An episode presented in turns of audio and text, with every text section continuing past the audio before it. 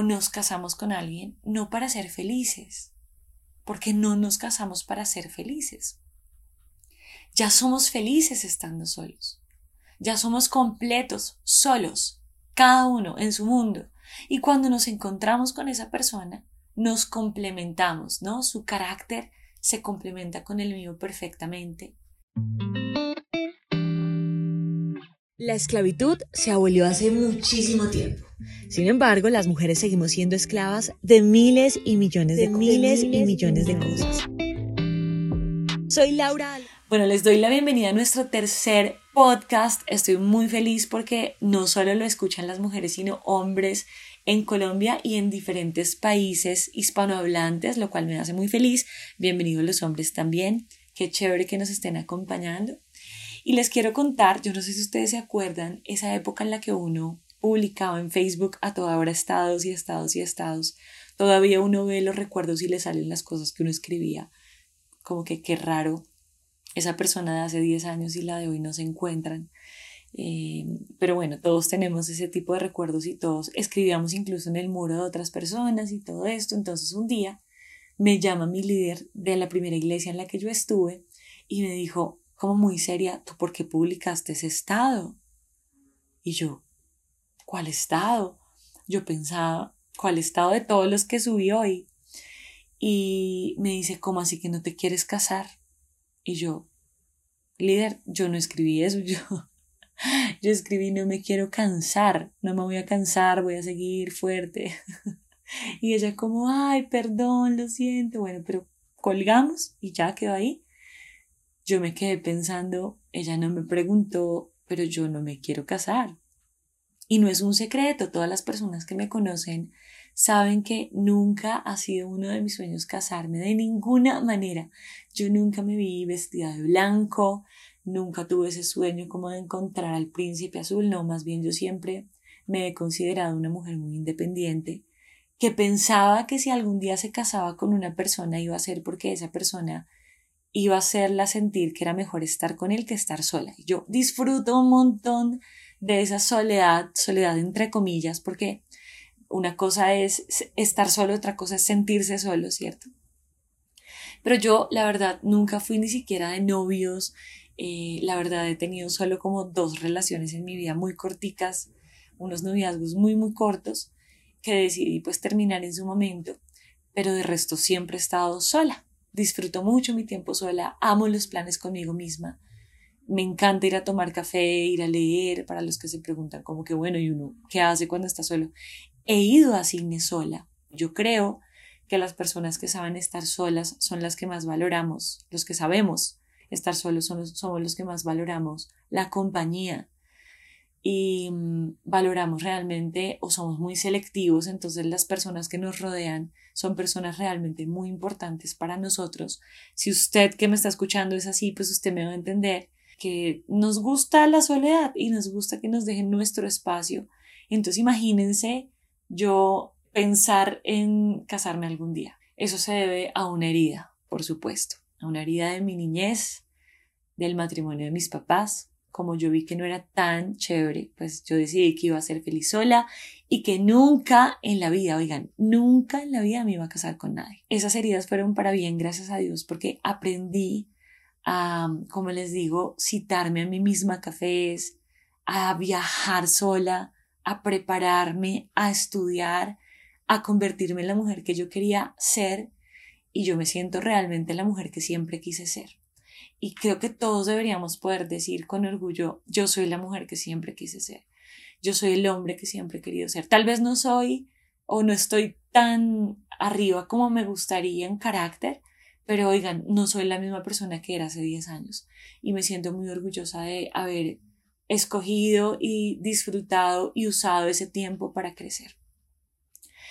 Em, estas heridas tan feas y dolorosas que nos dejan las relaciones de nuestras familias, de nuestros padres, a veces no resultan en cosas tan buenas.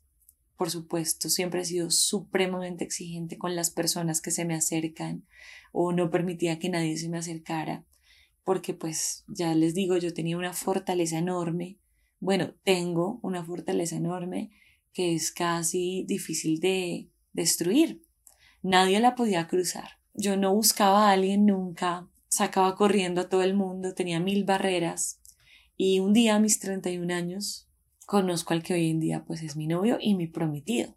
De un día para otro me gustó como al mes y medio nos hicimos novios o quizás menos al mes, había pasado apenas menos de un mes de habernos visto en persona y de una fue todo muy rápido, ¿no? De una, de una fue como un clic em, donde nos quedamos hablando horas y horas en nuestra primera salida y punto positivo es tener mucho tema para hablar con alguien y cualquiera dirá, bueno, pues era la primera vez que se veían. Sí, pero a veces uno sale con gente porque el hecho de que haya tenido solo dos relaciones no significa que no haya salido con gente.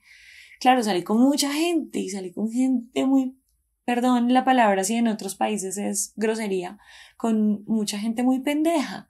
Entonces se dedican a hablar solo de ellos mismos, a pensar por ti, a pedir por ti, ¿cierto? a meterte dentro de su mundo donde solo necesitan a la princesa que haga parte del juego que ellos te tienen montado y no cuentan contigo para nada. Y en cambio con, con Carlos el, la conversación fue muy fluida, me interesaba genuinamente todo lo que tenía por contarme, no noté ninguna pequeña señal de grandeza, de prepotencia, de tratar de fingir, porque hombres, las mujeres nos damos cuenta de cuando fingen y pues viceversa. No era muy él y fue muy genuino, fue muy él, no pretendía parecer mejor delante de mí, simplemente era él y me parecía el mejor de todos.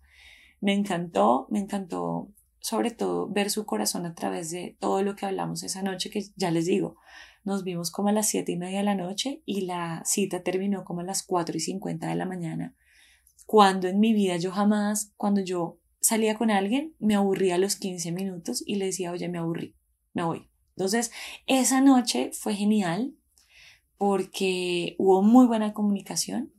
Me gustó, por supuesto, pero yo soy una mujer que, que, necesita primero una cercanía emocional, un contacto más profundo para que le empiece a gustar una persona. Entonces ese día hubo eso y con el paso de los días que hablábamos y salíamos y hablábamos y hablábamos y hablábamos, eh, me di cuenta que realmente sí, qué rico encontrar una persona con la que te gusta estar. Y dentro de todo este año y algunos meses de, de noviazgo, ha sido para mí, Carlos, una sanidad total. Y yo les quiero decir tres cosas que el Señor me ha enseñado acerca de por qué es bueno en gran manera estar con alguien, caminando de la mano juntos. Porque con Dios, pues la ecuación cambia, ¿no? Con Dios es diferente en una relación. Cambia porque hay un propósito distinto, cambia porque las discusiones se resuelven mejor.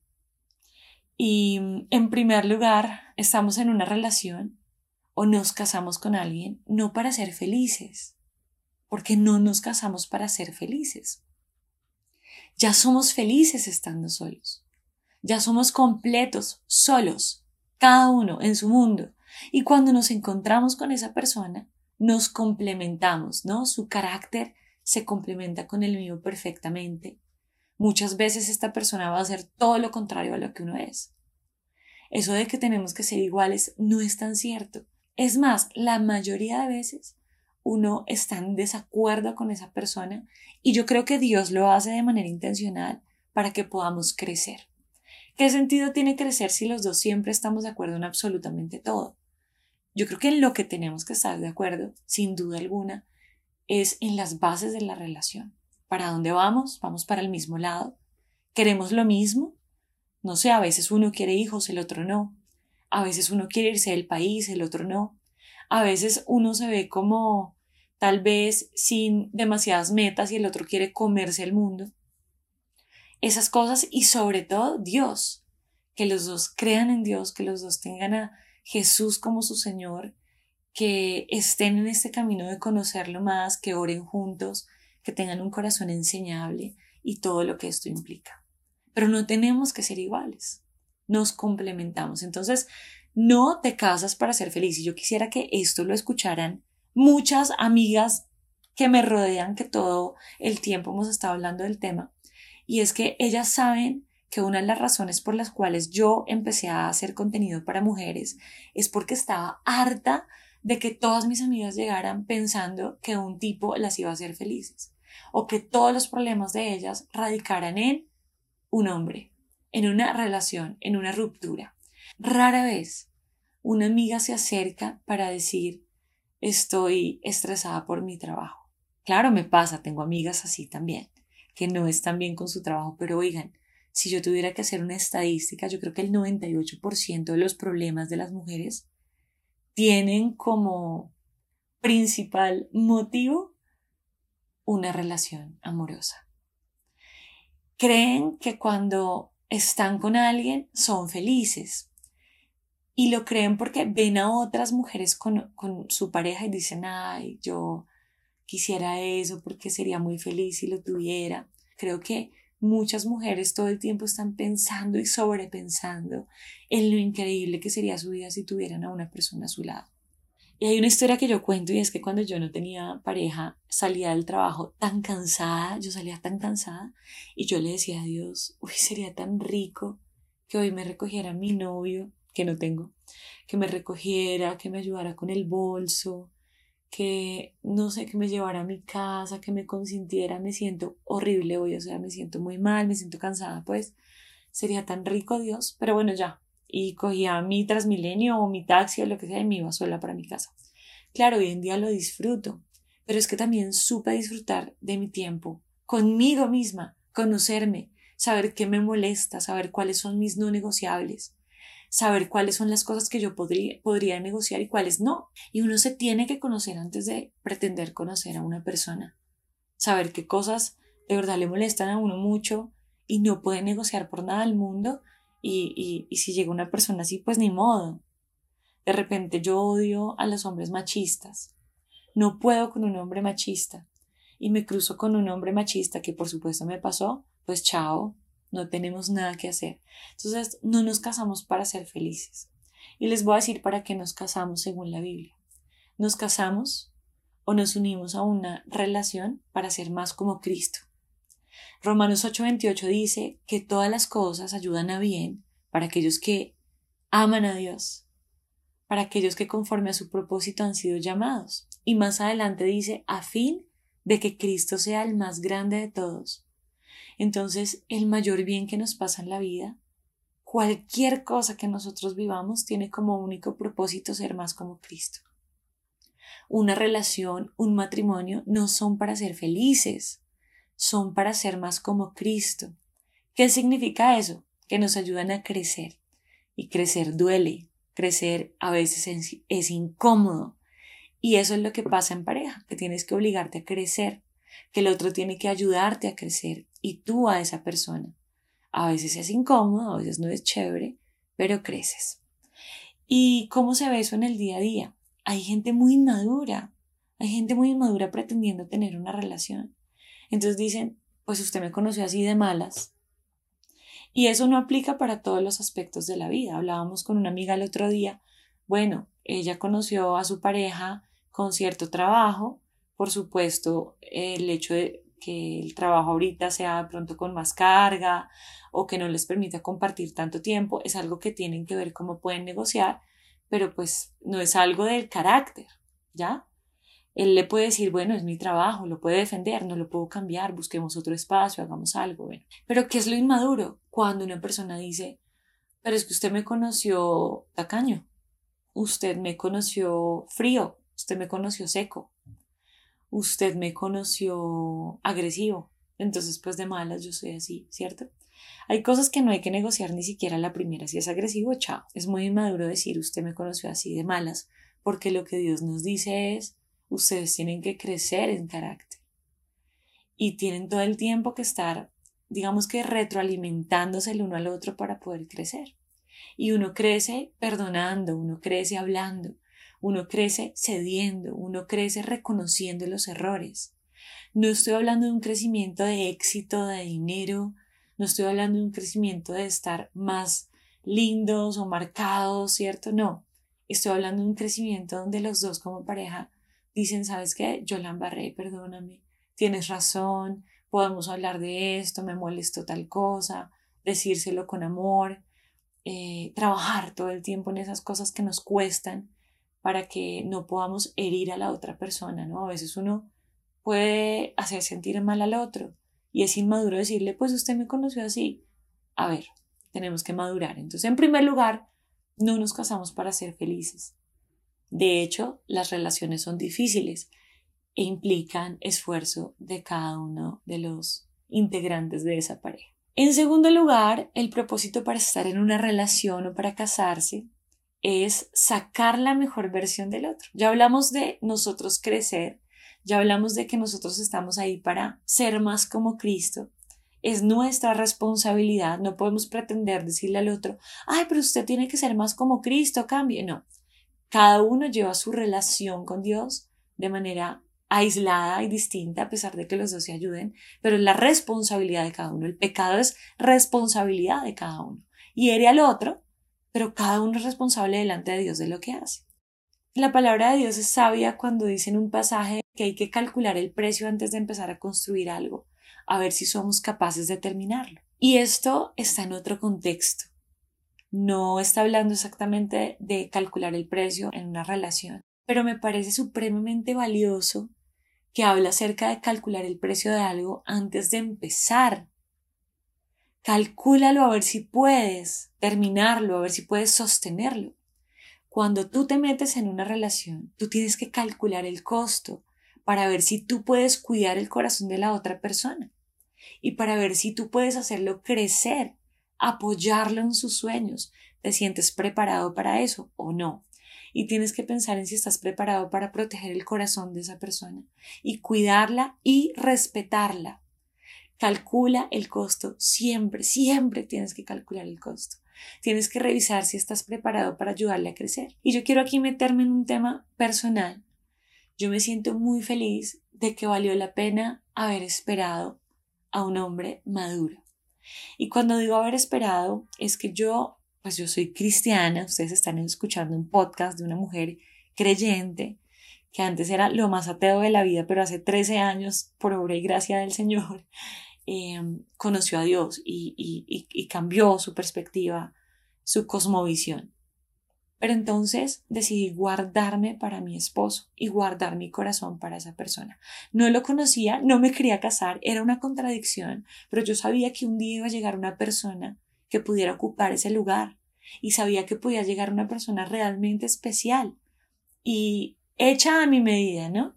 A veces no, a veces chocamos en cosas, a veces no estamos de acuerdo, pero es hecho a mi medida y haber esperado un hombre maduro y no conformarme. Yo no entiendo cómo hacen las personas que se conforman, porque uno dice, a ver, te casas con un hombre que no amas, o te casas con un hombre con el que no te llevas bien, o te casas por presión, o te casas porque sientes que te va a dejar el tren.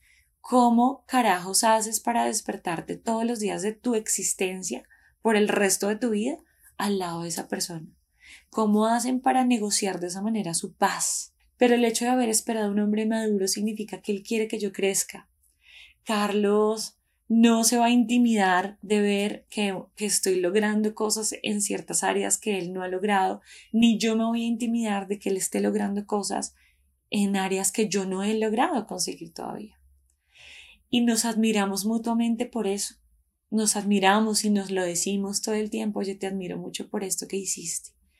Y yo se lo digo, él me lo dice, oye, te admiro mucho por esto y Él quiere que yo crezca. Él fue el que me compró la luz para hacer mis videos. Ustedes saben quién hizo eso por mí en la vida. Nadie. Nadie jamás hizo eso por mí. Claro, hubo gente muy bonita. Yo no voy a decir ni voy a hablar mal de nadie acá. Hubo gente muy especial que fue muy detallista, pero particularmente la, la, la unión con Carlos y la relación que tenemos es de un hombre ayudándome a crecer más, ¿no? Él me está ayudando a hacer mi página web porque quiere que yo tenga mi propia página para el propósito de llegar a más mujeres en el mundo, mujeres hispanohablantes, ojalá muy pronto eh, en inglés, todo lo que podamos hacer y todo esto para llegar a más y más y más mujeres, pero es el que me dice que sueño con verme en primera fila mientras yo dicto una charla para mujeres. Y es el que me hizo un esquema completo de lo que yo tenía que hacer para poder crecer y llegar a más mujeres y se enamoró de mi sueño y eso me hace sentir supremamente honrada y feliz de tener una relación madura y en Dios. Y me hace muy feliz saber que cuando Carlos tiene tantos proyectos y tanto trabajo por delante, o quiere consultar algo lo que sea, yo soy la primera en estar con él y decirle, tú puedes hacerlo, o él quiere saber qué opino y lo apoyo, ¿no? Todo mi apoyo emocional, espiritual, y está con él. Escucho sus sueños, eh, lo impulso a que los persiga, lo animo cuando está haciendo esto de ser fiel a sí mismo y por supuesto juntos nos acercamos a Dios y y no significa que sea una relación perfecta. Ustedes nunca crean eh, que en redes sociales, pues entonces, como uno muestra su mejor cara, entonces nunca tenemos eh, conversaciones difíciles. Claro, hemos tenido un par de discusiones, es normal. Lo importante siempre es respetarse, pero buscar que el otro crezca. Y si tú no quieres que el otro crezca, tú no lo amas en absoluto no lo amas. Si estás buscando solo crecer tú y buscar tu propio beneficio y ver cómo meter a esa persona en tu vida y piensas solo en ti, tú no amas a esa persona, porque el amor es sacrificio también. Entonces, primero, estamos en una relación, en un matrimonio, para ser más como Cristo. Segundo, estamos en una relación o matrimonio para que el otro crezca también en la medida de Cristo. Y tercero, estamos con una pareja y en una relación o nos casamos porque queremos glorificar a Dios con todo lo que hacemos. La manera en que glorificamos a Dios es que, yo no sé, mágicamente cuando uno ve una pareja linda, como que le trae esperanza, ¿no? Yo he visto matrimonios que llevan años y años de casados y como yo venía con esa herida del matrimonio, pues yo les pregunto, ustedes cómo hacen, ustedes, ustedes de qué hablan, cómo han construido lo que tienen como pareja cómo hacen para discutir las cosas difíciles, quién es el que resuelve más fácil. Y yo les hago muchas preguntas porque me infunden esperanza. Y mm, veo que se aman, que se respetan en un mundo en el que los matrimonios se acaban en un abrir y cerrar de ojos, pues eso a mí me infunde mucha esperanza y muchísima, muchísima emoción de casarme y hacer las cosas bien. Glorificar a Dios es muy sencillo cuando respetamos a la otra persona. Así la persona no esté presente, yo no le tengo que decir, imagínate que hoy te respeté porque se me acercó un hombre en un café y me dijo que yo era muy linda. Yo no, yo tengo que decir nada. Yo lo respeto así él no esté. Y actúo como si él estuviera y sobre todo sabiendo que Dios me está viendo. Así glorificas a Dios. ¿Cómo hace la mayoría de gente, tristemente, que ante su pareja son supremamente respetuosos, pero cuando su pareja no está, son irrespetuosos. Y eso se ve desde lo que hacen a solas en adelante. Una persona puede quedarse viendo fotos de otra, deseándola, ¿no? Como, perdón, pero morboseándola, ¿cierto? Porque su pareja no lo está viendo. Pero harían lo mismo si su pareja estuviera ahí. No, ¿verdad? Entonces es una forma de glorificar a Dios, ser transparentes y honrarlo y respetarlo así Él no esté viendo o nunca se entere. Y hay cosas que uno no hace porque uno ama a Dios. Yo amo a Dios y quiero honrarlo con todo lo que hago. Honré a Dios aun cuando no conocía a Carlos y respeté a Carlos aun cuando no lo conocía. Y yo siempre dije que yo era fiel al hombre que Dios tenía para mí. Era fiel aún sin conocerlo. Mi corazón no iba a ser pues porque lo atesoro, no porque estuviera esperando un hombre, ni mucho menos, sino porque me valoro y me respeto. Mi corazón no iba a ser como producto de una feria. Mi corazón iba a estar guardado y confiado en que algún día se me iba a despertar algo por una persona, como no me pasó en tantos y tantos y tantos y tantos años confié en el Señor y guardé mi corazón y respeté, respeté a Carlos sin conocerlo y le fui fiel sin conocerlo. Por supuesto, hay que darse la oportunidad de conocer personas, pero el corazón entregárselo solo a una persona. Y yo les quiero dar dos consejos que no me están pidiendo, pero están escuchando este podcast por alguna razón que les llamó la atención del título. Y es que para esas personas que están sin pareja, prepárense, conviértanse y concéntrense en ustedes. La verdad es que yo odiaba cuando alguien me daba un consejo respecto a mi tiempo sin pareja. Odio decir la palabra soltero porque me parece fastidiosa ya que todo el mundo anda diciendo, ay, ¿por qué estás soltera? Ay, ¿por qué no tienes novio? Ay, tú el novio para cuándo? Es un fastidio. La gente, yo no sé por qué se tiene tanta fe que se cree con el derecho de opinar sobre la vida de los demás. Pero, pero no me gustaba que me hablaran acerca de ese tiempo, que me dijeran, prepárate, no sé qué, odiaba eso, odiaba eso con todo mi ser.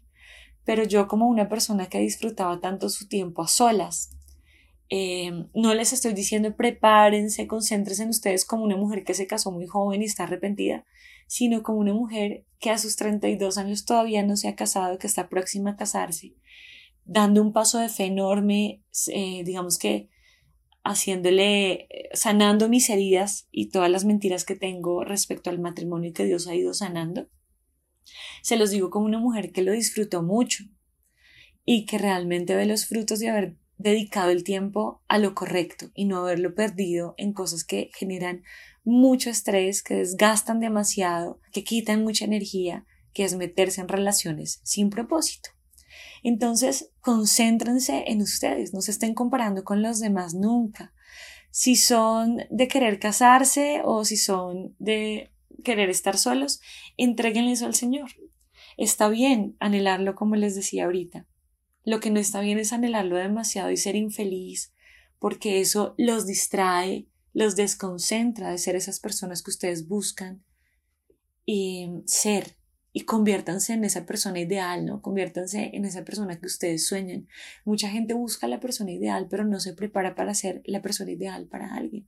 Y yo me hago la pregunta de, a mí me gustaría ser mi pareja, si yo me conociera en algún lado me gustaría ser mi pareja. Y eso revela muchas cosas en las cuales tenemos que trabajar. Entonces, elíjanse la persona correcta para alguien, si les interesa tener a alguien a su lado, pero para ustedes mismos, para Dios. El segundo consejo es, si están con alguien, valoren a esa persona. No solo por la persona, sino por sus propias convicciones si están entrando en una relación, están hablando con alguien, calculen el precio antes de empezar a ver si ustedes pueden sostenerlo o no. Calculen el precio antes de empezar. Y si no pueden sostenerlo, y si no pueden respetar a la persona, y si saben que están jugando con esa persona, no tengan una relación, sean sinceros, háganlo. Creo que, que a veces a uno lo van a odiar por ser sincero. Pero bueno, ya está. Hay que ser sincero cuidando el corazón de las personas, por supuesto. No es tirar a matar a decirle, no quiero nada con usted, ¿qué le pasa? No sea iluso. No, no, no. Es decirle a una persona, mira, yo creo y sin, sin adornos. No es como, es que no estoy listo, no. Sin adornos. Mira, yo creo que tú no eres la persona que estoy buscando. Te agradezco mucho y me halaga muchísimo que consideres estar conmigo. De verdad, mil gracias por tu tiempo, por todo pero yo estoy buscando otra cosa, no me siento conectada contigo, no, no siento que seas la persona que estoy buscando, me gusta mucho tal cosa de ti, sin embargo quisiera algo como esto. No sé, hablen sin adornos, es que es muy bobo la excusa de no eres tú, soy yo y quiero estar sola y digan la verdad, o sea, digan la verdad, no, me llena la relación, no estoy feliz y eso no es un pecado, pero el corazón de una persona no es para jugar, el corazón de una persona es para para cuidarlo. Si en algún momento ustedes sienten que de verdad no pueden cuidarlo más, pues sean sinceros. La gente se ahorraría un montón de sufrimiento si fueran sinceros. Y nadie tiene derecho de lastimar a nadie. Es importante calcular el costo. Entonces, tanto para los que no están con alguien como para los que están con alguien, que todo al final se resuma en esto, darle la gloria a Dios con todo lo que hacemos y con todo lo que no hacemos a fin de que Él sea glorificado a través de nuestras relaciones, de nuestras vidas, de nuestras acciones y de todo lo que predicamos y hacemos en el día a día. Almas libres. Nos escuchamos en un próximo episodio y recuerden compartir este mensaje con una amiga que lo necesite.